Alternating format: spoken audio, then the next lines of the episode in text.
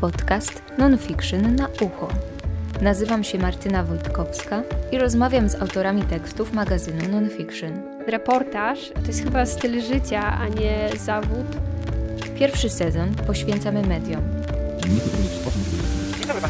Omieszanie faktów z insynuacjami. Mamy już dość krzykliwych nagłówków i sensacji. Czy nie powinniśmy szukać nowych sposobów opowiadania o świecie? Odcinek czwarty. Jeśli nie uchodźca, to kto?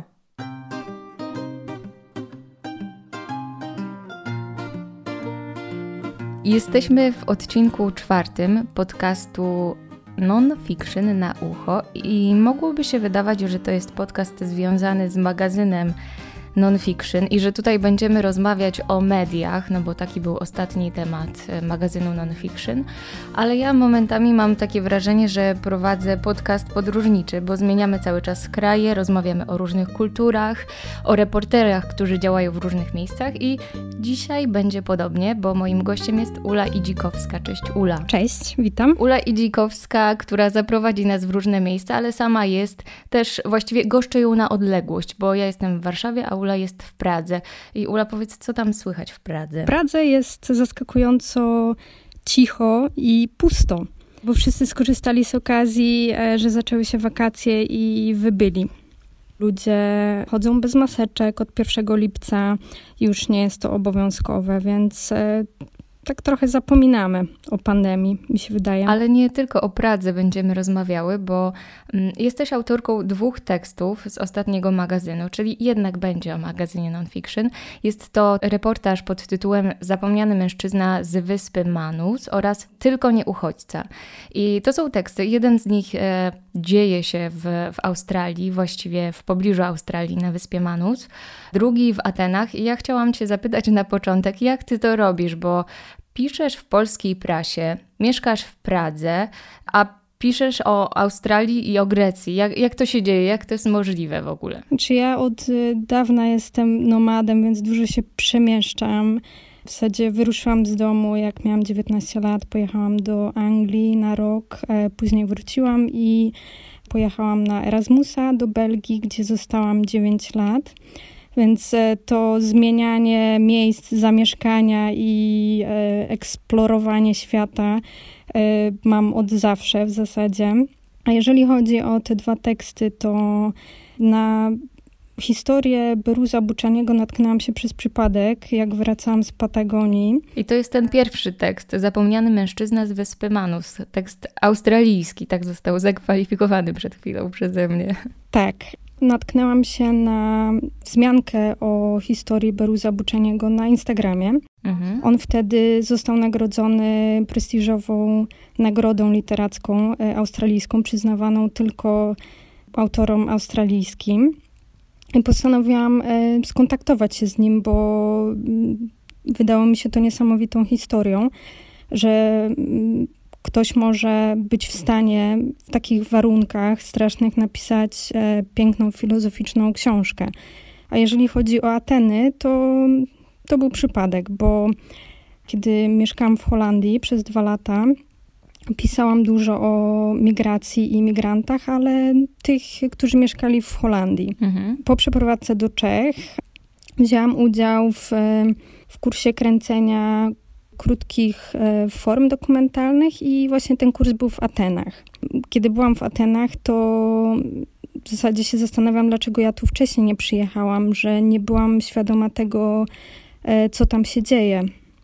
Że to w zasadzie tam zawsze powinnam być. A dlaczego akurat tam? Co tam się takiego działo, że, że tak bardzo poczułaś, że to jest twoje miejsce? Znaczy nie tyle moje miejsce, tylko że uzmysłowiłam sobie, że pisałam o migracji jakby z, z pewnej odległości, z bezpiecznej odległości, będąc w Holandii, która no, jest powierzchownie tolerancyjna powiedzmy, ale nie są, prawa człowieka i, i prawa migrantów nie są łamane w, no, na takiej skali jak tam w Grecji. To znaczy byłam trochę zszokowana, jak to jest możliwe, że to jest e, stolica europejska. Stolica demokracji, prawda? W pewnym sensie. Kolebka, tak jak mówisz. Dokładnie, kolebka demokracji, a a y, ludzie są pozostawieni samym sobie.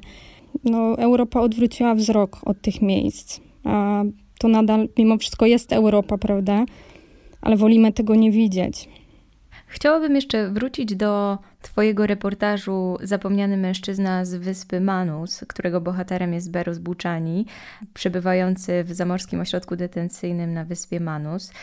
Powiedziałaś już, jak zainteresował ciebie ten temat, ale też e, chciałabym w drugą stronę zapytać, mhm. czy łatwo było zainteresować tym tematem media? Bo jedno to jest to, co reporterowi się wydaje interesujące, a z drugiej strony jest no, gotowość prasy do podjęcia tego tematu. No w tym właśnie tkwi kruczek. Zwykle no, najczęstsza odmowa, z jaką się spotykam, to jest nie, o tym już pisaliśmy, to już wiemy, my to znamy, Grecja się opatrzyła, to może spróbuje pani gdzieś indziej. I no, ciężko po prostu ogólnie przekonać ludzi do, do tematu um, uchodźców, migracji w Polsce, bo... Dobrze, jeżeli nadchodzą wybory, to zaczyna się straszenie uchodźcami, że przyjdą i nie wiadomo, co się stanie. Mhm. Ale poza tym nie, nie pisze się tak dużo o uchodźcach. No tak, bo można odnieść wrażenie, że no też pisze się w jeden sposób o tych uchodźcach. O czym pisać, jeśli, jeśli media nie postrzegają a, tego tematu jako coś, co ewoluuje? Przecież uchodźców mamy cały czas. To są ci ludzie, którzy cały czas doświadczają jakichś trudności, ale też no, są problemy, które są rozwiązywane, więc jest o czym pisać. I jak ty to robisz, że ta prasa publikuje cię? Mi się wydaje, że piszę w trochę inny sposób, bo, bo piszę po ludzku.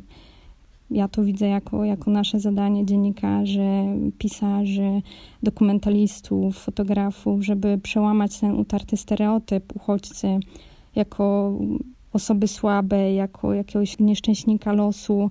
To są ludzie, którzy mają dużo do zaoferowania i o tym się nie pisze, tego, o tym się zapomina. Ale powiedz, bo ja bym chciała tak na konkretnym przykładzie, choćby właśnie tego tematu Beruza Buczaniego. Powiedziałaś, że wróciłaś właściwie po roku do tego bohatera, tak? Jak już mhm. wiele osób o nim napisało, wielu dziennikarzy, reporterów, to jak ty przekonywałaś właśnie do tego tematu? I czy, czy było łatwo, czy, czy niekoniecznie? To znaczy wróciłam po roku, bo wychodził numer non-fiction o mediach i stwierdziłam, że mhm. zwłaszcza, że dużo miejsca Dorota poświęciła na y, tematykę migracji, to nie może zabraknąć tam głosu y, Beruza Buczaniego, który właśnie postawił sobie to za główny cel, żeby przełamać tę utartą narrację o uchodźcach.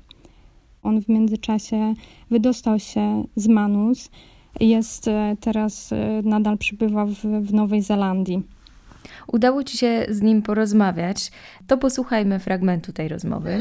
For example, they said that these people are attacking our country. These people are criminal. People are dangerous. W tym fragmencie naszej rozmowy Beros Buczani wyjaśnia, jak populistyczni politycy sieją nienawiść przeciwko uchodźcom, ludziom, którzy zostali zmuszeni opuścić swój kraj z powodu prześladowania, dyskryminacji czy wojny.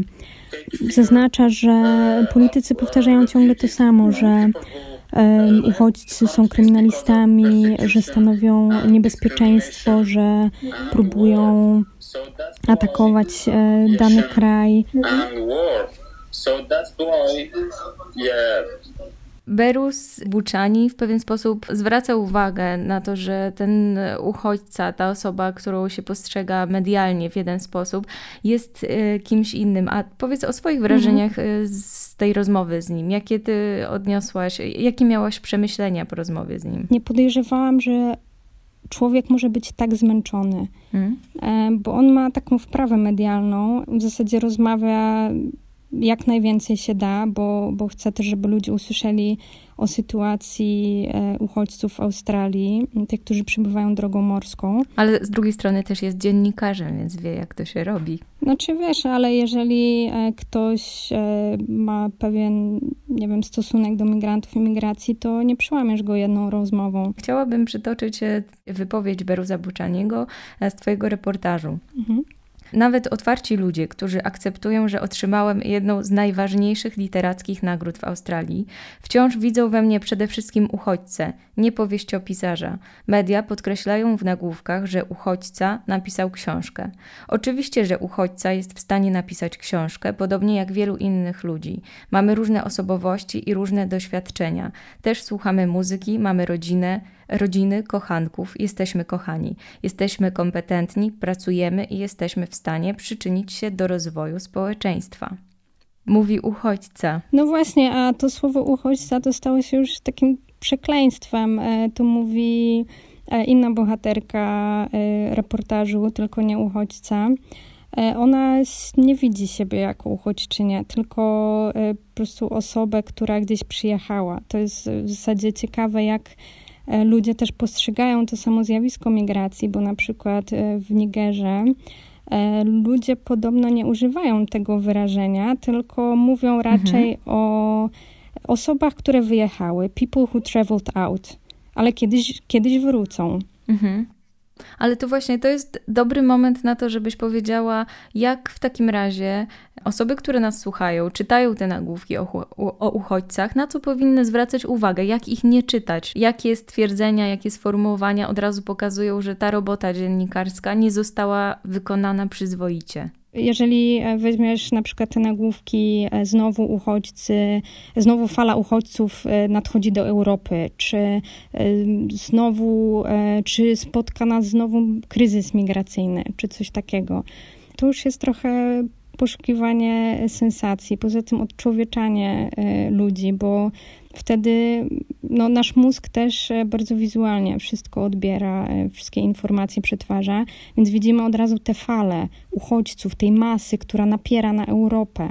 Też jak patrzymy na różne grafiki w, w gazetach, mhm. one pokazują czerwone strzałki. Wtedy, wiesz, czerwony to jest taki alarmujący kolor. Jest się czego bać. Europa y, będzie się musiała y, zmierzyć z, z jakąś inwazją, z konfrontacją. Trzeba przede wszystkim być wyczulonym na, na taką retorykę polaryzującą, która ma za zadanie właśnie uwypuklić te, te różnice między nami a nimi. Nimi jako masą, a nie jako jednostkami, które no, po prostu tak jak my, no, chcą tego samego, chcą bezpiecznego miejsca, chcą lepszego życia. Mhm. Na jakie stwierdzenia należy patrzeć no, z rezerwą dużą? Jestem bardzo wyczulona na, na termin nielegalny. Bo po pierwsze człowiek nie może być nielegalny, bo tylko czyn może być jakiś nielegalny, na przykład, nie wiem, nielegalne przekroczenie granicy, prawda, coś niezgodnego z prawem, ale sam człowiek po prostu nie może taki być.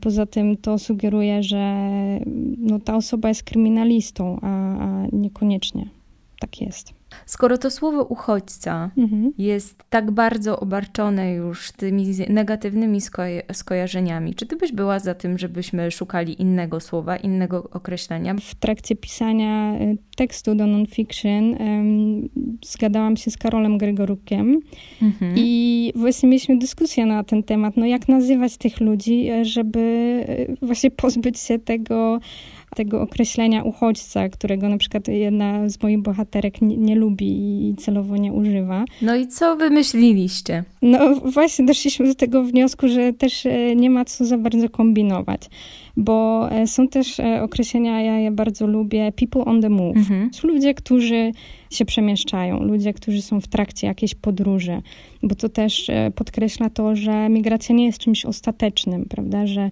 raz ktoś gdzieś wyruszył, to nie znaczy, że nie może też wrócić. No, tak jak wcześniej mówiłyśmy, że uchodźcy byli rozczarowani sposobem, no, w jaki dziennikarze też pracują, że wpadają do tych obozów, popstrykają kilka fotek i, i później jadą do domu, prawda, z, z materiałem o, o, o nieszczęściu i w jakich to urągających życiu warunkach ludzie żyją i żyją zresztą nadal. A powiedz, jak sytuacja pandemii wpłynęła na uchodźców? Bo medialnie e, gdzieś tam te historie migracyjne, uchodźcze gdzieś zeszły na dalszy tor. Cała pandemia była niejako pretekstem żeby jeszcze bardziej zaostrzyć stanowisko wobec migrantów, bo zwiększyła się na przykład liczba pushbacków na morzu i też na, na tej drodze lądowej. Pushbacki to, to nielegalne zawracanie migrantów bez udzielenia im możliwości starania się o azyl. Europa się trochę oślepiła, nie porusza się pewnych tematów, bo albo są opatrzone, albo nikt nie ma w tym interesu, że tak powiem. I teraz też jest tak z tym nowym paktem e, m, o migracji i azylu. E, miał być na wiosnę, później się to wszystko e, przedłużyło z powodu pandemii, teraz niby ma być w lecie, ale to też jest coś, co jest odkładane, bo są inne priorytety. Priorytetem jest budżet, jest militaryzacja, obrona granic. Trochę jak tak o tym mówisz, to wyobrażam sobie, jakby była jedna Europa, która ma jedną parę oczu i ta jedna para oczu może być skierowana tylko na jedną rzecz jednocześnie. Mhm. Teraz właśnie y, piszę też o, czy, czy robię projekt o znikających oczach o, z Morza Śródziemnego, bo no właśnie, te, te, to oko na świat. Y, bo od dwa tysiące ósmego roku niektóre państwa europejskie utrudniają pracę y, jednostkom na morzu, które przeprowadzają akcje poszukiwawczo-ratunkowe. Bo y, jest to nie na rękę, jest to niewygodne, powiedzmy. Kaczarsi. Kaczarsi. Yeah? Yes. Is it correct? Yes, but... Uh, What's wrong? Not correct. Uh, say it one more. Kaczarsi. Tutaj Karban uczy mnie, jak wymawiać słowo kaczarsi. Kaczarsi oznacza fałszerza dokumentów lub przymiotnika w języku farsi i kurdyjskim. Jak słyszycie, nie za bardzo mi to wychodziło na początku. Ale jeśli chodzi o twoją pracę, bo uczestniczysz w takiej międzynarodowej wymianie myśli, jeśli chodzi o, o reporterów, dziennikarzy, którzy ze sobą współpracują. Czytasz prasę z różnych krajów, docierają do ciebie informacje, porównujesz i... Czy masz e, poczucie, że jest jeden uchodźca, że w tych wszystkich krajach ten e, grzech związany z tym, jak się go przedstawia i, i jakie emocje budzi to słowo, e, czy, czy to wszystko jest tak samo, czy jednak e, to jest naszą jakąś taką polską winą, mówiąc wprost, mm. że, że my tego uchodźcę postrzegamy nie jako osobę, której należy pomóc, tylko jako osobę, która budzi zagrożenie. To jest po pierwsze niczyją winą, bo to jest, składa się na to jednak wiele czynników od e, jakichś osobistych doświadczeń przykrych, bo wiadomo, są wszędzie ludzie, są dobrzy i źli. I... Czy jest jeden uchodźca? No niestety tak, bo e, właśnie jak pracowałam w holenderskiej redakcji, pisałam o tym już tekst w dwa tysiące osiemnastym roku, no o tym dehumanizacyjnym, odczłowieczającej narracji i w zasadzie zauważyłam te same rzeczy, że właśnie mówi się o, o ludziach jako masie, że brak tych indywidualnych historii, że brak też, że nie mówi się często o przyczynach migracji, dlaczego ci ludzie w zasadzie są zmuszeni, żeby opuszczać swój kraj, tylko jesteśmy bombardowani statystykami, kto to tam nie, nie przychodzi do Europy. No i też się zapomina o tym szerszym kontekście, o y, na przykład o liczbach y, mówiących czy przedstawiających liczbę osób, które nie decydują się na, na przyjazd do Europy. Y, nie mówi się wystarczająco często o tym, że większość uchodźców przebywa w krajach ościennych albo w Turcji. Widzimy te liczby mówiące o tym, ile osób chce przybyć do Europy, ale nie otrzymujemy informacji o tym, ile osób decyduje się zostać w kraju. I dalej są narażone te osoby na zagrożenia, takie, to jest sprawa życia i śmierci. Tak, albo które są wewnętrznie jakby przemieszczone, że są w tym samym, przebywają w tym samym kraju, ale w innym miejscu. Brakuje po prostu tej opowieści o, o, o przyczynach migracji. Ula, dziękuję ci bardzo za tę rozmowę w trudnych warunkach, na odległość. Dziękuję również. To nie koniec tego odcinka Nonfiction, bo Karol Grygoruk, którego wspomniałaś, też się pojawi i w związku z tym, że to jest reportersko-podróżniczy odcinek, to teraz przenosimy się do Aten. Najprawdopodobniej.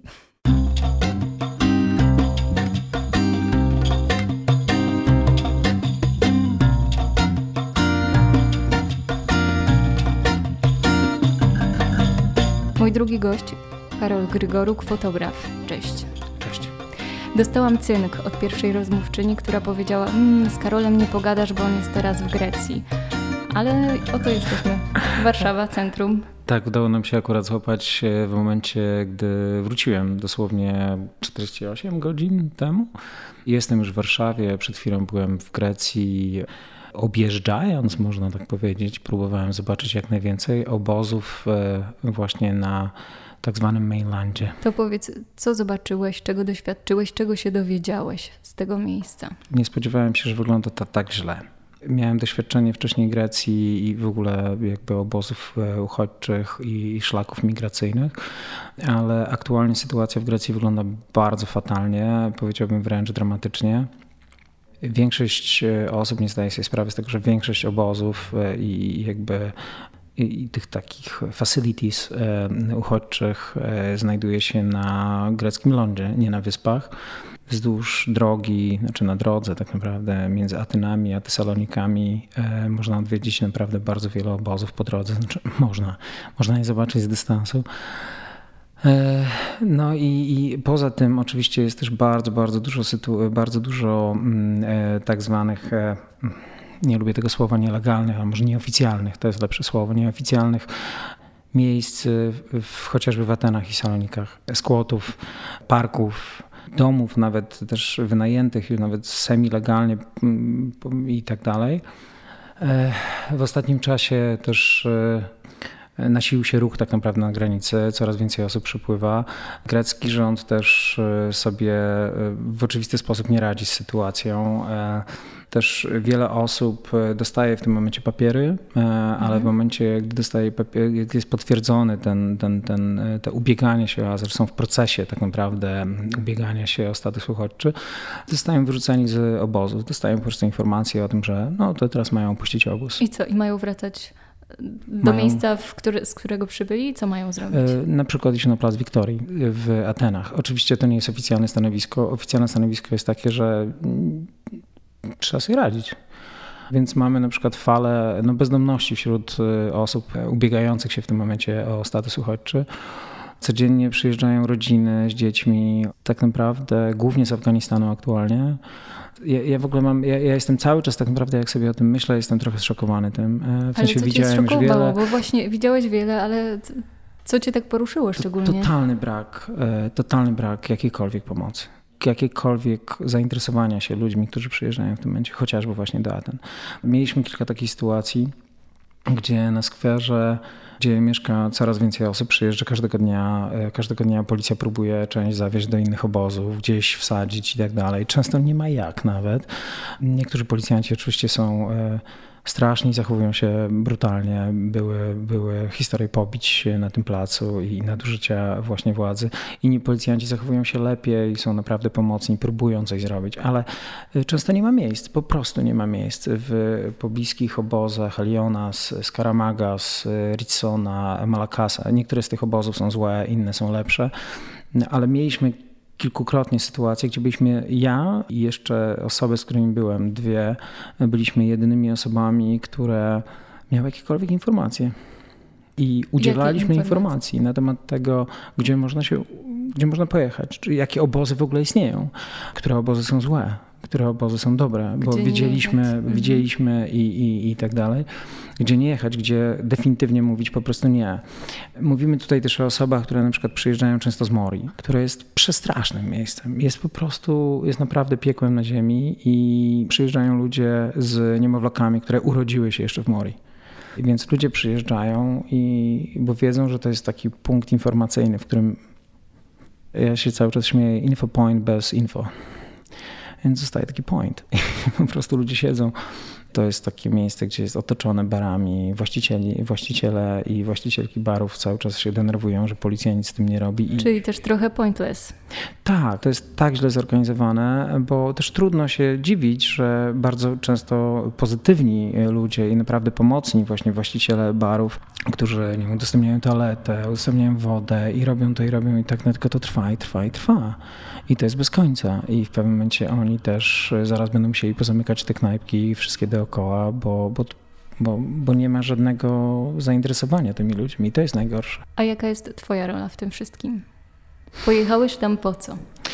Ja się zajmuję tematem uchodźczo-migracyjnym już chyba dwa lata.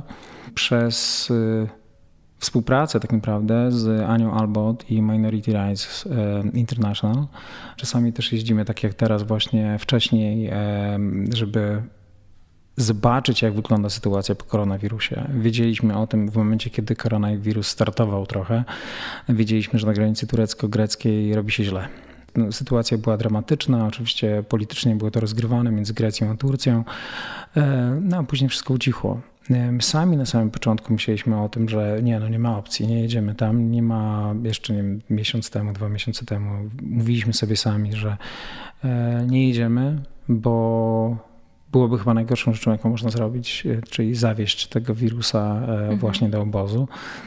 Okazuje się, że sytuacja wcale nie była taka dramatyczna, jeśli chodzi o tego wirusa, z różnych powodów, ale ostatecznie zrobiło się bardzo dramatycznie, bo, kto, bo nie ma nikogo, kto by się interesował tym tematem. Media przestały się tym interesować. No tak, to bo jest media zajęły się pandemią. Dokładnie. A pandemia nie powinna dotyczyć w związku z tym obozu. Tak, znaczy wiesz też w momencie, kiedy to wszystko narastało, narastało, nagle pojawił się nowy temat. I najważniejszy temat, myślę, że w ostatnim stuleciu. Nie? Wszyscy to wiemy i to czujemy, więc gdy wszystkie kamery i wszystkie mikrofony zostały odwrócone w drugą stronę, tam się zaczęło źle, dziać źle i tak naprawdę nikt się nie interesuje tą, tą, tą sytuacją, która trwa od przynajmniej dwa tysiące piętnastego roku i ten kryzys polityk migracyjnych no, jeszcze bardziej idzie, pikuje w dół i jeszcze, jeszcze staje się jeszcze większym kryzysem. Grecja sobie z tym zupełnie nie radzi. Zresztą została pozostawiona sama sobie. No właśnie, powiedziałeś, że zaskoczyła cię obecność Afgańczyków w Grecji. Ona mnie nie do końca zaskoczyła, bo wiedziałem, jak wygląda sytuacja jadąc tam, ale pierwszy raz moje, ta moja optyka patrzenia na sytuację już nie skupiała się chociażby na, na, na tych takich najbardziej oczywistych konfliktach, na tym, co jest dla nas bardzo znane, czyli chociażby Syria, prawda? Mm-hmm. czy, czy, czy Sudan, czy Somalia, Jemen i, i, i te kraje. Nagle się okazuje, że jest ogrom ludzi, którzy, którzy jadą z, z Afganistanu i z kraju, który pozornie jest bezpieczny, który absolutnie nie jest bezpieczny. Ja byłem zszokowany historiami, które słyszałem. Tak samo Pakistan. My cały czas czujemy, myślimy o tym, że Pakistan? Hmm. Dlaczego? Afganistan też okej, okay, no, kojarzy nam się cały czas z wojną, ale, ale ogólnie jest tam bezpiecznie, jest, jest w porządku. Nie jest. Gdzie tak naprawdę na granicy pakistańsko-afgańskiej cały czas ukrywają się talibowie. Cały czas te, te wszystkie ruchy fundamentalistyczne są bardzo, bardzo silne. Pozostałości Daesh, czyli ISIS, też się tam ukrywają. Zresztą bardzo fajnie to opisuje Wolfgang Bauer w ostatniej książce o dronach w tytule. To jest dokładnie ta historia, czyli ludzie mieszkają w tych wioskach, a nad nimi latają amerykańskie drony, próbując ustrzelić po prostu i jakby wyeliminować te cele. Dodatkowo też bardzo wiele osób ucieka, bo w innych prowincjach jakby życie jest nieznośne po prostu. Nawet nie z powodów ekonomicznych, ale z powodów właśnie takiego strachu przed... Coś, co mnie bardzo zaskoczyło. Takie proste rzeczy. Rozmawialiśmy sobie z kilkoma osobami. Pamiętam, jak Ali w jednym z miejsc, w którym byliśmy, opowiadał nam, że Ali jest w ogóle, był nauczycielem plastyki w szkole, nadal jest, bo, bo uczy w tym momencie właśnie w jednym z obozów i opowiadał o tym, że kiedy jeździ się między dwoma miastami w Afganistanie, ze smartfonów kasuje się wszystkie aplikacje. Bo jeżeli z aplikacją typu Facebook czy WhatsApp przyłapaliby cię talibowie na, na checkpoincie, automatyczny wyrok śmierci. Kontakt z Ameryką, kontakt z niewiernymi, z szotanem i tak dalej, i tak dalej. Pamiętam, jak Ania dała Szajbowi swoją wizytówkę mm-hmm. Minority Rights Group i on tak popatrzył na to i zastanowił się i powiedział, wiesz Aniu, gdybym miał tą wizytówkę w Afganistanie, musiałbym ją schować do buta natychmiast, bo gdyby zobaczyli, gdyby ktoś zobaczył amerykańskie słowa, wyrok śmierci.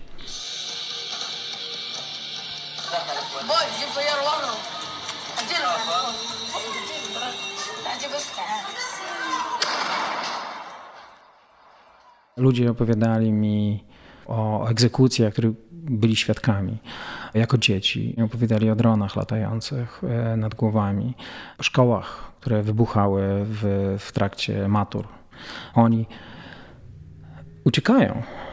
Życie na miejscu jest po prostu nieznośne, w sensie jest ekstremalnie niebezpieczne i, i, i trudno jest żyć w tym takim ciągłym uczuciu strachu. Rząd w żaden sposób nie jest w stanie ochronić swoich obywateli przed tym niebezpieczeństwem, przed tą agresją i przemocą. To wszystko, o czym mówisz, już w samych twoich słowach brzmi, że to jest bardzo skomplikowane, że są różne sytuacje, różne kraje, różne polityki, różne konteksty kulturowe. I zastanawiam się, jak to w twojej dziedzinie, którą jest fotografia, jak ty sobie z tym radzisz?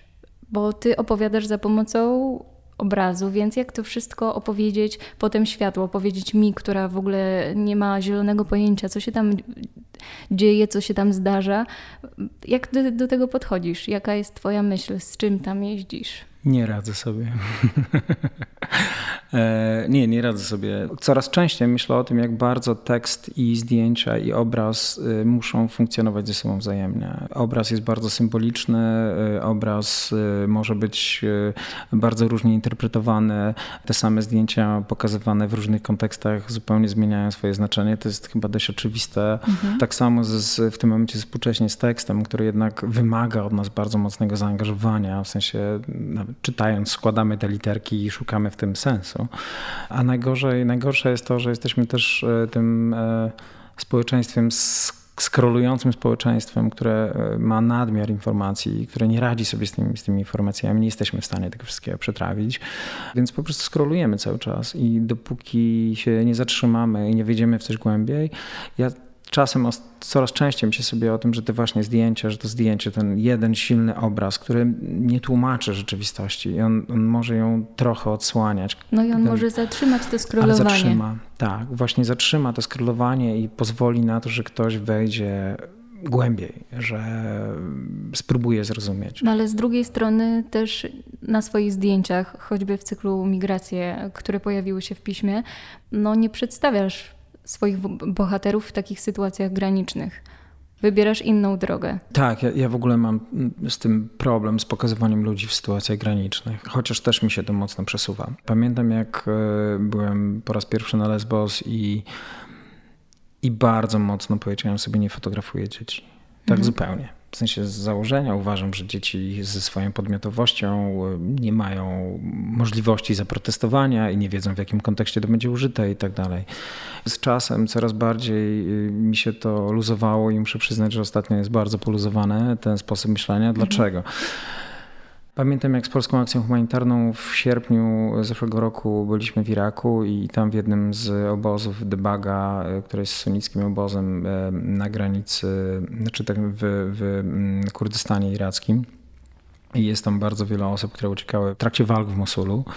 I coś, co mnie mocno zdziwiło, to jest, jakby dało mi do zastanowienia, to jest to, że mężczyzn jest tam zaledwie dziesięć procent.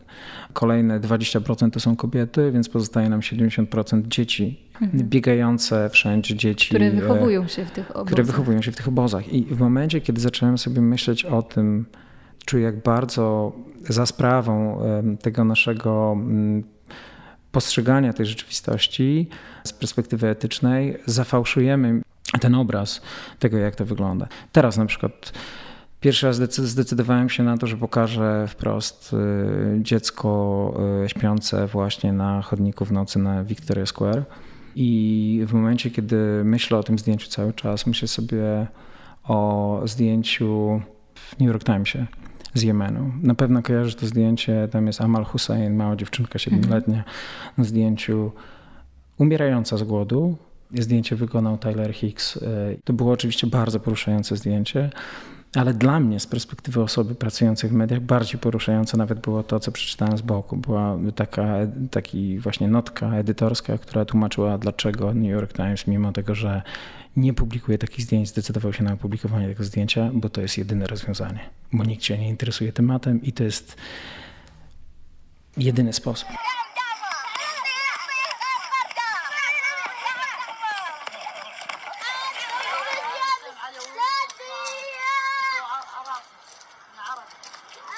Nigdy w życiu nie nazwałbym się fotoreporterem, bo mam zbyt duży szacunek do ludzi, którzy są tymi fotoreporterami, fotoreporterkami, którzy właśnie w tej akcji się odnajdują. Ja bardziej myślę o sobie w, w tych kategoriach, w tej szufladce dokumentalisty, który, który pracuje długo. Ja, ja w ogóle pracuję bardzo długo. Mam taką możliwość, więc jakby wykorzystuję to. I, i szukam tych informacji głębiej też poza tym klasycznym nurtem, tym mhm. nurtem właśnie tego obrazu, to, tej, tej narracji idących ludzi wzdłuż torów na przykład, czy ludzi wysiadających z łodzi.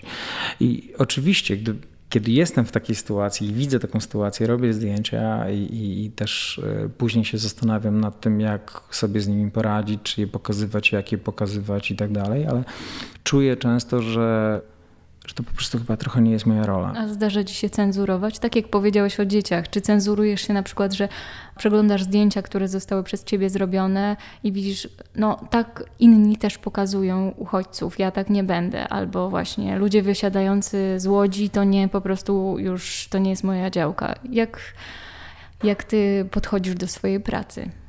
Wiem, że niektórych rzeczy na przykład wiem, że nie chcę pokazywać. Um, Czego czy nie też... chcesz? Bardzo nie chciałbym pokazywać cierpienia i sytuacji, w której ktoś, yy, ktoś naprawdę jest w tej sytuacji supergranicznej. A czy to nie jest właśnie tak, że te miejsca polegają na cierpieniu?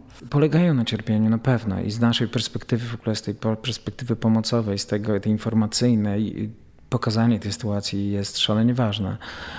Wydaje mi się, że to trzeba bardzo mądrze robić. Z jednej strony mamy skalę makro, a z drugiej strony mamy skalę mikro. Skala mikro to jest ten, ten po prostu człowiek, to jest ten Ali, Muhammad czy, czy Miriam i, i, i tak dalej. I to są prawdziwe osoby, które mają te emocje, które to wszystko przeżywają i, i to jest później ich twarz. To jest później ich sytuacja, w której oni się znajdują. I z drugiej strony mamy skalę makro i bez pokazywania skali mikro nie jesteśmy w stanie zmieniać tej skali makro, właśnie tej narracji, która do nas później spływa i, i, i tego, jak my opowiadamy o problemie, czy my w ogóle opowiadamy o problemie.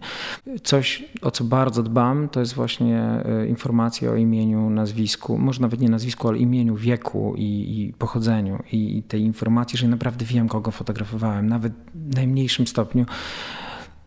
Coś, czego nie znoszę, to jest właśnie pokazywanie migracji czy uchodźstwa z perspektywy uchodźcy, czyli migranta, troje kogoś. Syryjskich uchodźców na przykład pod zdjęciem. Wkurza cię.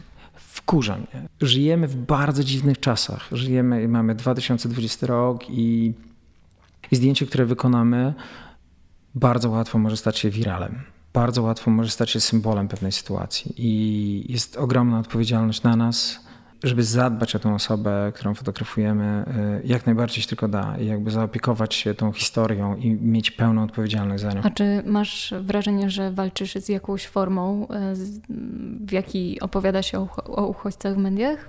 Czy ty to robisz inaczej, czy, czy jest jakiś błąd po stronie mediów, w jaki przedstawiają sytuację uchodźców? Mi się wydaje, że problemem po prostu jest aktualny stan mediów w ogóle, że mamy coraz więcej portali, które są tak naprawdę najmocniejszą formą mediową w tym momencie. Papierowa prasa coraz bardziej hmm. odchodzi do lamusa albo po prostu przechodzi, cyfryzuje się i zamienia się właśnie w tą stronę.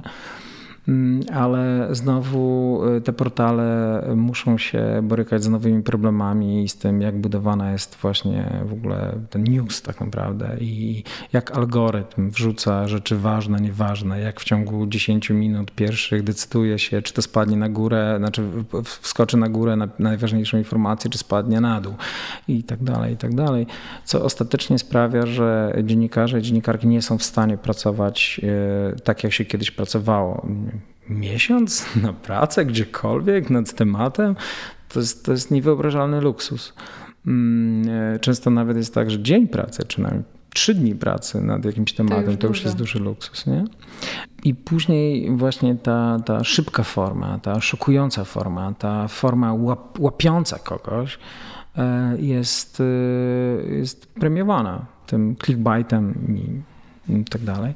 No a ty jak dajesz radę? Ja cały czas pracuję komercyjnie jako fotograf, czy, czy też czerpię, jakby finansuję swoją pracę z grantów, z, z dofinansowań i tak dalej, różnych programów, więc ja mogę sobie pozwolić, czy w ogóle z pracy z organizacjami pozarządowymi, mhm. właśnie też semi-komercyjnej pracy. No ale jak sobie radzisz? Masz taki płodozmian, ustalasz sobie grafik, nie wiem, na miesiąc my mówisz, że dobrze, miesiąc albo dwa tygodnie pracuję komercyjnie, dwa tygodnie po prostu realizuję swoje tematy, jeżdżę do obozów po świecie. Jak to wygląda w twoim kalendarzu? Jak planujesz czas? To bardzo zależy. Teraz koronawirus wszystko pozmieniał, zobaczymy jak będzie.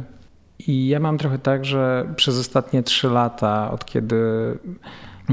Kiedy wróciłem do dokumentu, zminimalizowałem w ogóle koszty swojego życia. Naprawdę. I to jest w ogóle coś, z czego jestem chyba najbardziej dumny w ostatnim czasie.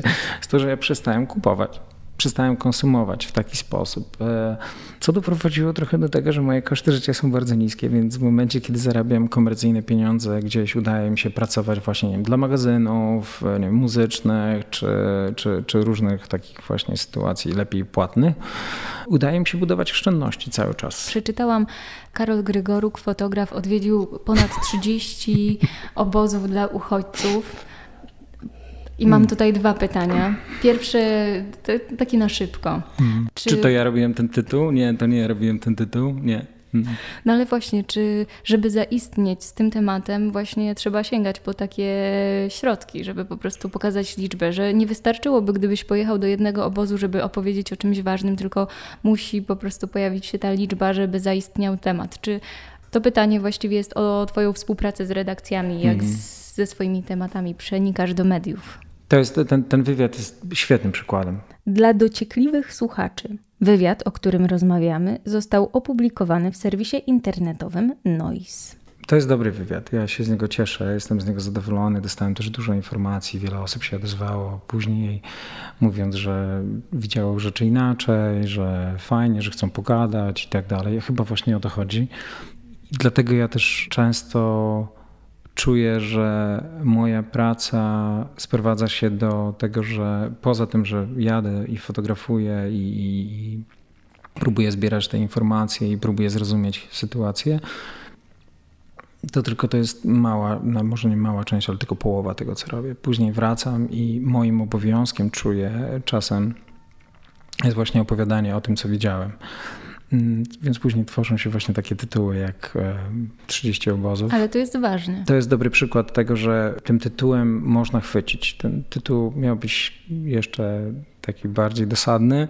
Na szczęście się udało troszeczkę wywalczyć z redakcją, żeby jednak był właśnie taki, za co bardzo dziękuję, bo też świetnie mi się pracowało z, z redakcją i udało nam się faktycznie rozmawiać, a nie przekrzykiwać się, jak to często mhm. wychodzi w takich sytuacjach i pchać w swoją stronę. Ale mówisz, że to ma sens. Coraz częściej sobie myślę o tym, że my żyjemy ciągle w, w tym takim micie fotografa, fotografa, mhm. specjalnie mówię męska końcówka, bo cały czas właśnie takiego, takiego macho faceta właśnie, z, który jeździ w strefy wojny, który w ogóle on widział i on powie jak jest. Um, to nie powiesz jak jest? Um, Łapiesz mnie za słowo, ale wiesz co, wiesz co mi chodzi. Chodzi tak, mi o to, że on po prostu, wiesz, on wytłumaczy, nie? Ale też bardzo mocno wierzy w siłę swoich zdjęć, mhm. taką sprawczość. I, i to jest, wydaje mi się, coś, co jest bardzo niebezpieczne w ogóle dla osób zaangażowanych w swoją pracę, bo tych efektów nie widać. I ich nie widać gołym okiem. To... No ale z drugiej strony widzę, że twoja działalność, raz, że po prostu jedziesz, robisz zdjęcia, ale też widziałam zbiórki choćby na samochód, żeby komuś załatwić, że to przeradza się w jakiś aktywizm. Twoje bycie tam z tymi ludźmi to nie jest wyłącznie to pstryknięcie jedno. Wiesz co, ja, ja naprawdę mam ogromną nadzieję, że udało mi się komuś pomóc w tym czasie. Ważne jest, żeby zrozumieć, że my jesteśmy naprawdę malutkim trybikiem, ale trybikiem, bez którego machina oczywiście pójdzie do przodu, ona tam poradzi sobie, nie? Ale jeżeli te małe trybiki powyciągamy i, i wypadnie ich coraz więcej, to ona się po prostu popsuje, w sensie ona nie będzie funkcjonować. I wiem, że no ja jestem tym małym trybikiem i moja odpowiedzialność za tą sytuację jest właśnie taka, żeby móc zrobić wszystko, co w mojej mocy, żeby opowiadać tę historię. I, i ten mój przywilej białego, dużego, mam metr dziewięćdziesiąt wzrostu prawie, białego, dużego faceta z europejskim paszportem, ja, ja mogę wszystko. Ja mogę pojechać do obozu, w najgorszym wypadku zostanę z niego wyrzucony przez ochronę. Ja mogę się kłócić z policjantami. Ale dobrze, że o tym powiedziałeś, o tym wejściu do obozu, bo dla mnie to jest no, też bardzo ciekawe. Jak ty wchodzisz do tych obozów? Bardzo różnie, absolutnie różnie. Czasami po prostu do nich wchodzę. Czasami nikt mnie nie, nikt nie, nie kontroluje. Ale czy jest jakaś formalna droga? Czy to jest tak, że ktoś no właśnie sto, stoi przy bramie i sprawdza przepustki? Jak to wygląda w praktyce? To, to naprawdę bardzo różnie wygląda. Każde miejsce jest inne. Często właśnie A O M prowadzący oficjalne obozy ma zatrudnioną ochronę i słusznie.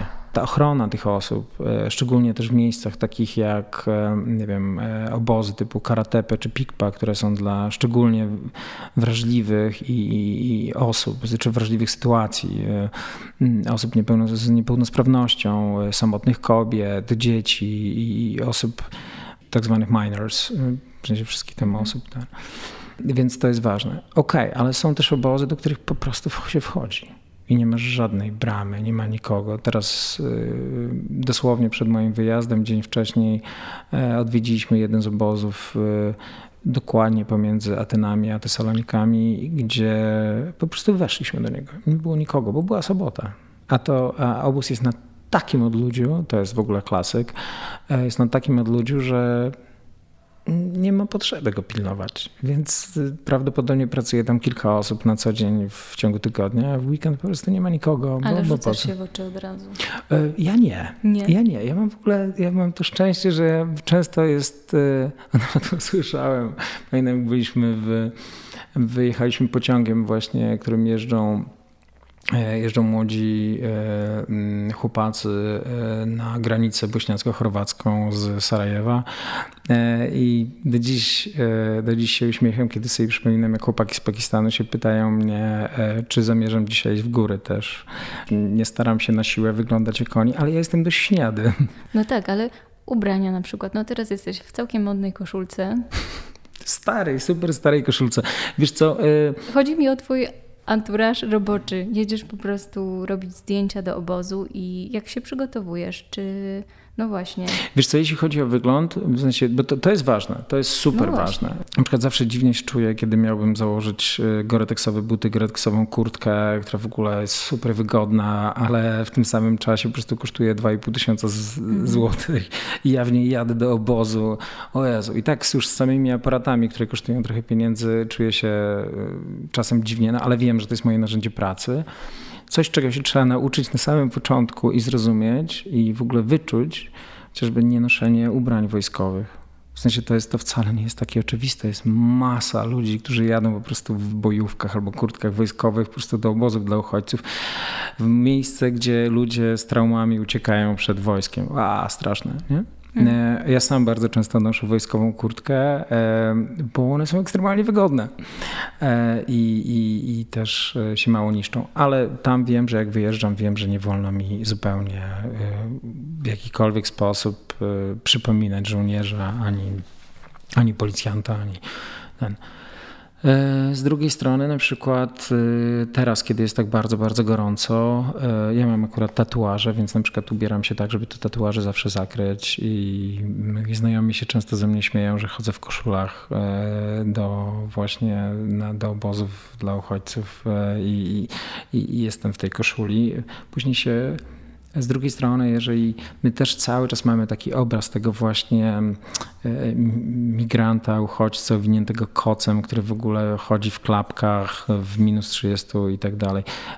Często tak jest. W Bośni tak było. W obozach w Bośni faktycznie było strasznie i, i wtedy ta sytuacja była naprawdę dramatyczna, ale często jest też tak, że w niektórych obozach, które są, które działają od dawna, można spotkać ludzi, którzy naprawdę dobrze sobie radzą. Karol Grygoruk, trzydzieści obozów dla uchodźców. No, jeździsz do różnych miejsc, nie wracasz do tych samych, a może wracasz? Czasem wracam. Czemu to służy, że to są różne obozy? Mhm. W jakim miejscu jesteś teraz? Czego ja się nauczyłem z, mhm. tych, z tych doświadczeń, to jest to, że Mamy podobne schematy, widzimy podobne rzeczy, że, że, że chociażby obozy, w których nie ma płotu, nie ma ogrodzenia, nie ma murów, tak jak są w Morii, nie ma drutu kolczastego. Atmosfera zawsze jest, takie proste rzeczy, ale ona jest inna, lepsza. Tam, gdzie nie ma tego płotu, tam, gdzie, nie ma płotu, tam, gdzie tak. tego nie ma płotu i, i tej, akurat Moria to jest też specyficzne miejsce, bo to po prostu jest stara baza wojskowa, więc ona też tam, udało nam się przeszmuglować do środka przez dziurę w płocie, ale praca, możliwość pracy jest absolutnie ograniczona, więc pracuje się tak naprawdę wszystko naokoło. A z drugiej strony w tej skali mikro no, poznałem ogrom historii, która jest, każda jest in, jakby wyjątkowa i, i, i często przerażająca, ale później przekłada się to na zrozumienie właśnie chociażby tego, o czym rozmawialiśmy wcześniej, czyli tej, tego, tego problemu afgańskiego w tym momencie. Mhm. I tego, dlaczego to jest w ogóle coś, co mnie zszokowało. Tak prywatnie, osobiście zszokowało, że ja wcześniej nie myślałem o Afganistanie w ten sposób. Bo mimo tego, że mam dużą wiedzę na temat, tak mi się wydaje, mam dużą wiedzę na temat tego, co się dzieje na świecie, to ten Afganistan jednak gdzieś cały czas żyłem jakimś mitem tego, tego miejsca. Że, że już jest bezpiecznie. Że już jest bezpiecznie, a może nawet jak nie jest do końca bezpiecznie, to jakoś tam życie się, się toczy, nie? Mm-hmm. I ludziom się udaje i tak dalej. No, no nie, okazuje się, że wcale nie. I pytanie, cały czas się zastanawiamy teraz właśnie z Anią Albot wspomnianą, dlaczego, i szukamy tych informacji, dlaczego akurat teraz jest tak dużo osób z Afganistanu. Co się wydarzyło? Ta kumulacja wszystkiego w niezauważalny sposób właśnie ta, ta kropla się przelała i po prostu nagle ludzie czują się e, źle. E, w sensie naprawdę czują się pozostawieni samym sobie i, i próbują znaleźć lepsze rozwiązanie. Kiedy robisz zdjęcie?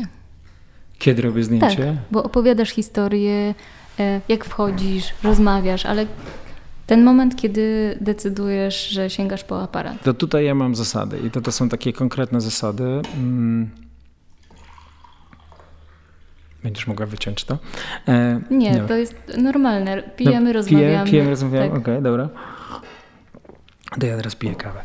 Powoli wracam do życia, coraz, coraz łatwiej mi się myśli, ale mm, bardzo rzadko mam aparat na zewnątrz, znaczy mhm. wyciągnięty na ramieniu. Chyba że naprawdę chcę, żeby wszyscy dookoła wiedzieli, że jestem fotografem i na przykład kiedy jestem w sytuacji, gdzie mam do sfotografowania bardzo szeroki plan i na tym planie jest naprawdę bardzo dużo osób, to staram się ten aparat trzymać przez piętnaście minut na szyi i, czy na ramieniu i jakby komunikować wszystkim dookoła, że jestem fotografem. Bardzo rzadko mi się zdarza, ekstremalnie rzadko mi się zdarza robić zdjęcia łapiąc sytuację. Mhm. Bardzo rzadko. To... Chyba nawet nie pamiętam, kiedy to się wydarzyło. Czyli najpierw ob- obserwujesz sobie, co jest dookoła i myślisz... Obserwuję, staram się komunikować tak naprawdę, kim jestem, po co jestem, a jeszcze jak pracuję z konkretnymi osobami, to w ogóle nie wyciągam aparatu przez bardzo długi czas. Najpierw pozwalam, żeby ta historia została opowiedziana. Strasznie jak to brzmi, pozwalam. Rozumiem, chcesz usłyszeć. Chcę usłyszeć tą, sytuację, tą, tą historię, chcę się z nią zmierzyć, bo też to jest coś, co mnie ostatnio przeraża w własnej pracy, to jest to, jak bardzo, jak często ja mam kontakt z osobami z traumą. I to, że ja mogę kogoś skrzywdzić, na przykład wyciągając aparat bardzo szybko, będąc agresywnym, w sensie, rozumiesz, co mi chodzi, będąc agresywnym apara- z tym aparatem, ze swoją osobą, wchodzeniu w kontakt z kimś i, i tak dalej. Więc ja się staram właśnie jak najbardziej posłuchać, zrozumieć. Później przychodzi taki moment po jakimś czasie, czasem krótszym, czasem dłuższym, czasem nawet po godzinie, że ten aparat wyciągam i trzymam go w rękach, albo on sobie leży obok, więc ktoś już wie, że ten. Później ja często, tak ostatnio miałem, najpierw zadałem pytanie, czy mogę sfotografować tutaj ten sam tam mhm. szałas, który chłopaki właśnie z Pakistanu akurat zbudowali.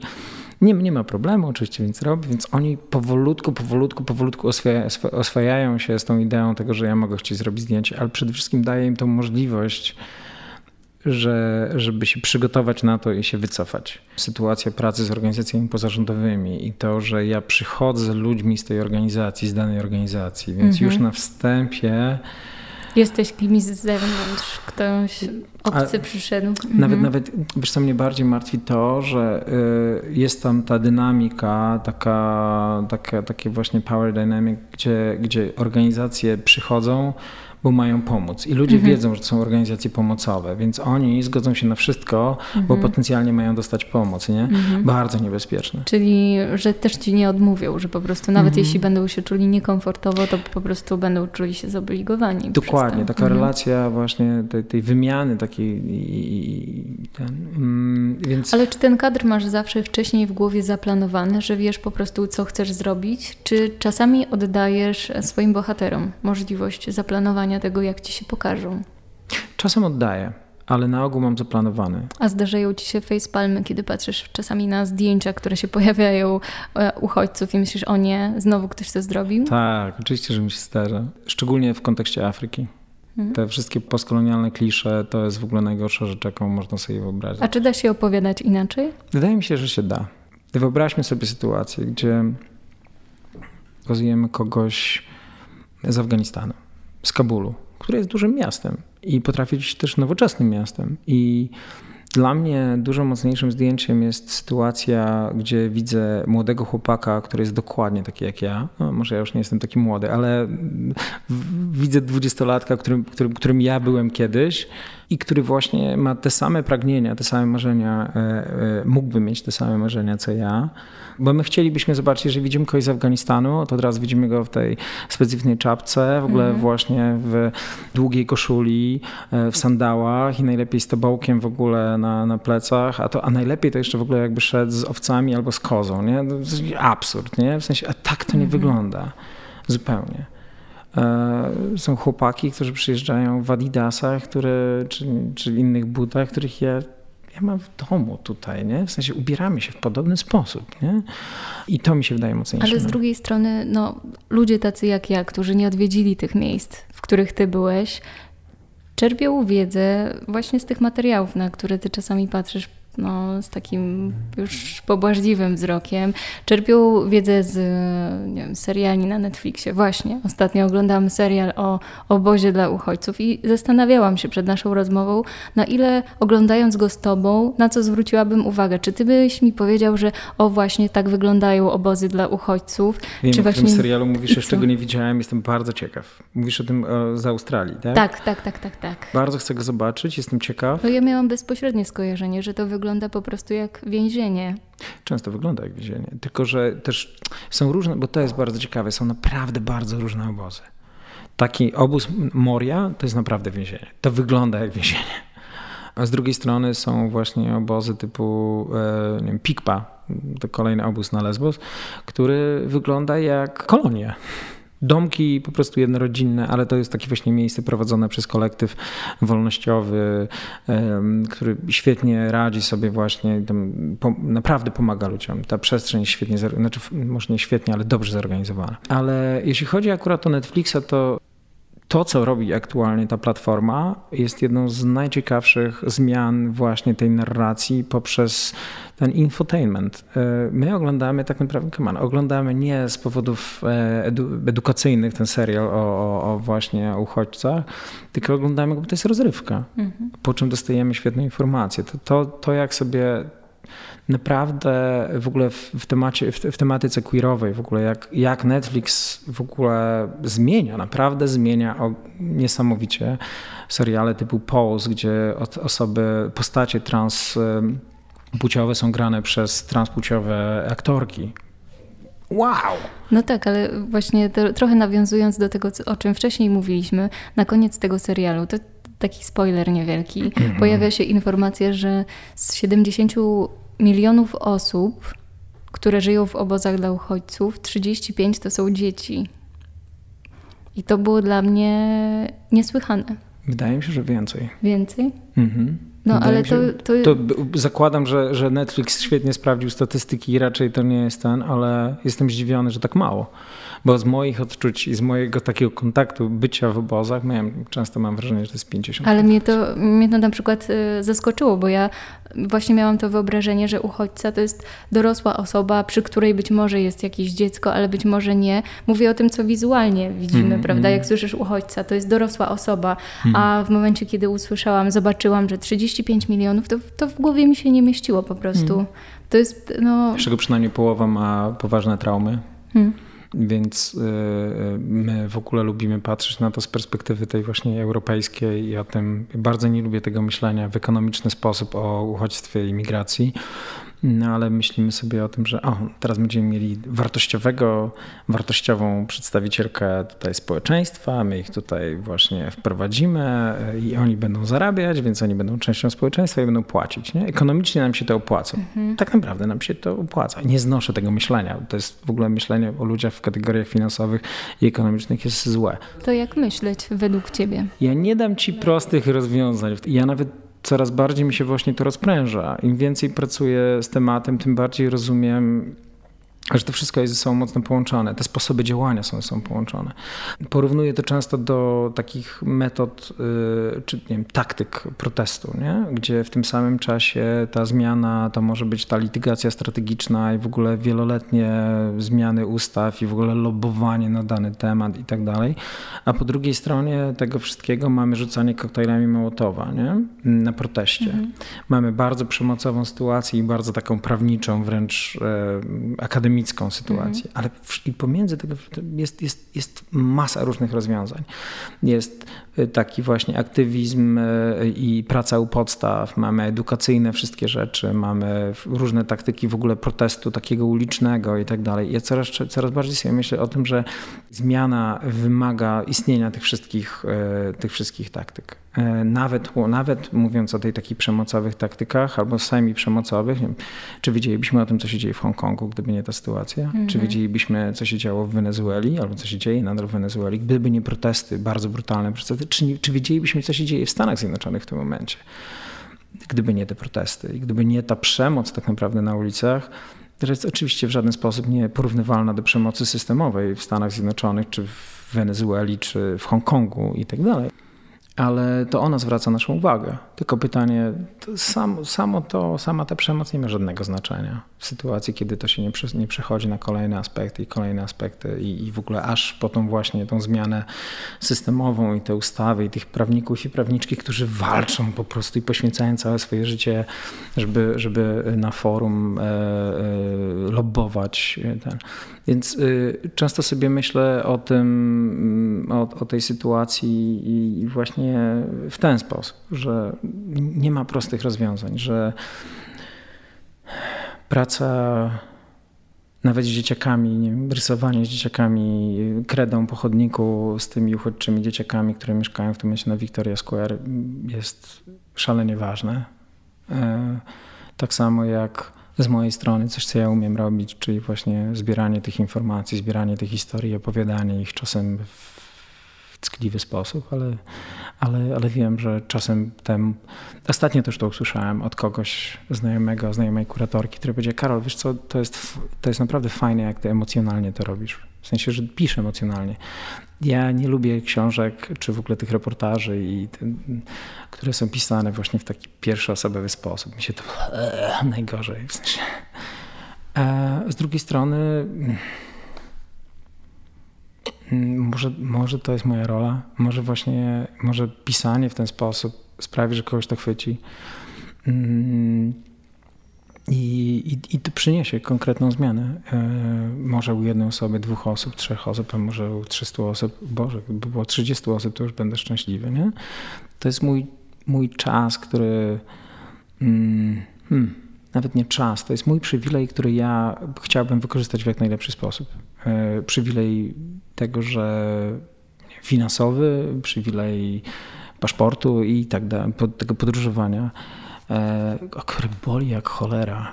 Dzisiaj właśnie rozmawiam z młodym chłopakiem, który jest tam na Zissą, który jest na Victoria Square, siedemnaście lat, i pisze do mnie, co słychać. A ja muszę, bo przyniósł mi w ogóle mama, jego mama upiekła nowe placki, które mi bardzo smakowały, a ja muszę mu napisać, nie ma mnie. Pojechałem do Polski, musiałem wrócić na chwilę. I to samo uczucie tego, że ja piszę do chłopaka, który ma problem z podróżowaniem między miastami, a ja mówię, poleciałem sobie na chwilę do Polski i zaraz wrócę. Nie? O Jezu.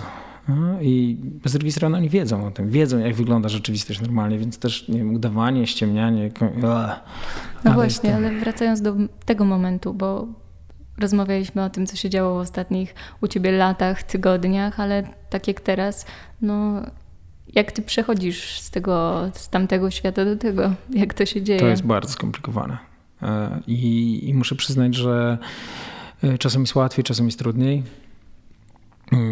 Teraz y, przyjeżdżając, y, lądując y, na, na warszawskim lotnisku, y, następnego dnia po tym wylądowaniu spędziłem cały dzień na kanapie, jedząc chipsy y, i oglądając najgłupsze seriale i, i, i komedie, które widziałem już po dziesięć razy na właśnie jakichś Netflixach czy innych H B O, y, żeby się właśnie wyluzować.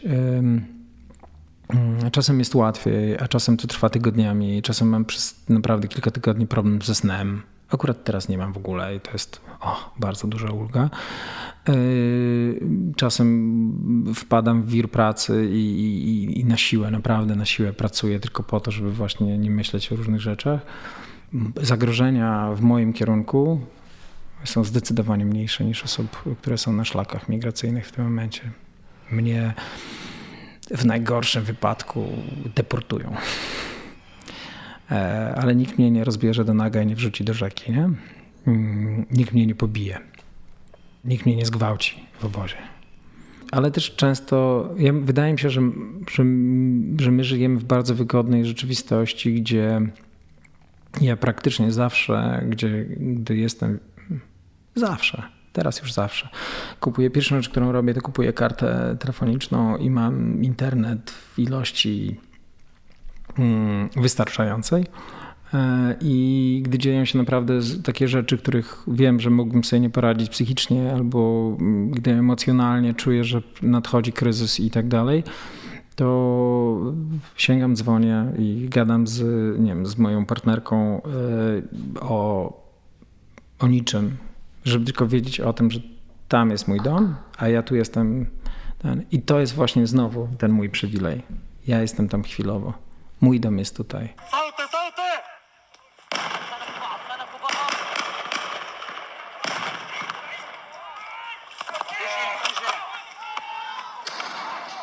Ja bym bardzo chciał, żeby ludzie rozumieli, że są konkretne narracje i schematy opowiadania o rzeczach. I nawet gazety czy portale, które są, sympatyzują, że tak powiem, z, z tematem, też używają skrótów myślowych. I te skróty myślowe, te, te takie właśnie schematy poznawcze mają swój cel. Myślę sobie o zdjęciu Alana Kurdiego, chłopczyka w czerwonej koszulce. Wszyscy znamy nas na wybrzeżach, na, na, na plaży greckiej. To zdjęcie miało znaczenie. To zdjęcie miało ogromne znaczenie.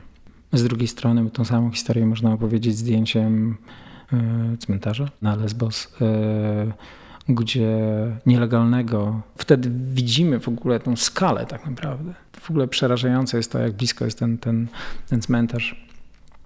I ludzie często nie wiedzą o tym, że tam są pochowani i mogą być pochowani bliscy, a w momencie, kiedy jeszcze się patrzy na te na te nagrobki i się czyta o dwulatkach, trzylatkach, czterolatkach po, pochowanych w tym miejscu. Jesteś trochę takim korespondentem teraz, co? O wow! No tak, piszesz na Facebooku, co tam się dzieje, że po prostu ten bieg jakoś zupełnie ma taki alternatywny, obieg informacji robi się taki alternatywny. Ja, ja bardzo przekraczam granicę. Bardzo mocno przekraczam granicę między, między dziennikarstwem Aha. a aktywizmem. Mhm. E, I to, szczególnie teraz pracując właśnie w tematyce e, e, kryzysu bezdomności, No, rzeczy, które zdarza mi się robić, to są rzeczy, których powiedziałbym, że nawet jako dziennikarz nie powinienem robić.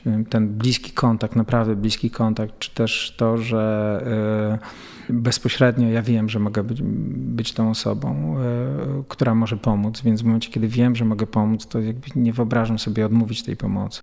Regularnie dzwoni do mnie hmm, powiedziałbym już moja koleżanka, która w tym momencie jest w więzieniu, którą poznałem na ulicy. I, i została osadzona, nawet nie wiedziała o tym, że ma wyrok, jak wiele osób w kryzysie bezdomności. Czy też, no, no to cały czas właśnie, czasem jest sytuacja, że trzeba komuś zmienić bandaż, nie? Mm. Czasem trzeba o kogoś po prostu zadbać w prosty sposób, a czasem ktoś ma atak tak, tak zwany, to skrót myślowy, padaczki alkoholowej i, i trzeba po prostu pomóc i, i, i tyle. I jakby jak miałbym tego nie robić, nie? I tu też jest podobnie z tym, z tym tematem migracyjno-uchodźczym, że granica się zaciera. Granica się mocno zaciera. Szczególnie jak teraz, dziś, my możemy mieć naprawdę kontakt z ludźmi i my wiemy, co się z nimi dzieje. I ale tylko... czy ciebie to nie krzywdzi? Bo z drugiej strony no jednak też musisz dbać o siebie w tym wszystkim. Jako Karola Grygoruka, który po prostu jest gościem, który sobie chodzi po ulicy i musi się czasem uśmiechnąć. No powiem ci, dużo mówiliśmy o stereotypach i znając twoje zdjęcia i to, co robisz, wyobrażałam sobie, jakie masz mieszkanie i wyobrażałam sobie, że będzie to taka e, ciemna klitka, gdzie będzie po prostu za szyb gdzieś tam słońce delikatnie przeświecało. No a siedzimy w jasnym, przestrzennym pokoju z wysokim sufitem. Z tęczową flagą w oknie. Z tęczową flagą Bardzo w oknie. Dla mnie ważną. E, ostatnio, myślę, bardzo bym chciał, żeby wszyscy wywiesili tęczowe flagi w oknach. E, e, tak, to, ale to, wiesz, to chyba też jest mój sposób na... na radzenie. Znaczy ja w ogóle jestem ekstremalnie pozytywną osobą. To jest mega śmieszne w kontekście całego, całej tej rozmowy, bo, bo rozmawiamy o mega ciężkich tematach, ale ja jestem pozytywny. Ja nawet czasem absurdalnie pozytywny, bo czuję, jak często widzę tą szklankę w połowie, w po, w połowie pełną, e, gdzie, gdzie tak naprawdę powinienem patrzeć, o Boże, jak bardzo zła jest ta sytuacja. Nie? Szklanka rozbita. A szklanka, tak, szklanka w ogóle powinna być rozbita. Tak. O wow, no muszę to zapamiętać, to jest dobre. Ale to też jest mechanizm rodzenia sobie na pewno z tym. Yy, moja dziewczyna zawsze na mnie krzyczy na to, że, czy krzyczy, hmm, nie krzyczy, ale zwraca uwagę na to, że właśnie ej, zadbaj o siebie, musisz. Ja też jestem na pewno ofiarą w pewnym sensie tego mitu fotografa kowboja, który jedzie na drugi koniec świata, który przyjmie całe zło swojego tego świata na siebie i on w ogóle sobie z tym poradzi. Z głupota. To, to, to nie jest rozwiązanie. Z moją pracą, w ogóle z pracą, taką pracą, z pracą aktywistów i aktywistek na całym świecie w różnych tematach jest jak z treningiem sportowym. Trzeba wiedzieć, kiedy się robi wyniki, ale trzeba wiedzieć, kiedy trzeba zrobić rehabilitację i trzeba zrobić, kiedy trzeba odpoczywać, żeby się wysypiać bardzo dobrze, żeby jeść bardzo dobrze. To są na przykład rzeczy, które ja zawsze robię po powrocie. Ja skończę słowami Karol, odpocznij. Dziękuję bardzo. Słuchaliście podcastu Nonfiction na ucho. Ja nazywam się Martyna Wojtkowska, a za realizację dźwiękową odcinka odpowiada Sounds and Stories. Podcast dofinansowano ze środków Narodowego Centrum Kultury w ramach programu Kultura w sieci.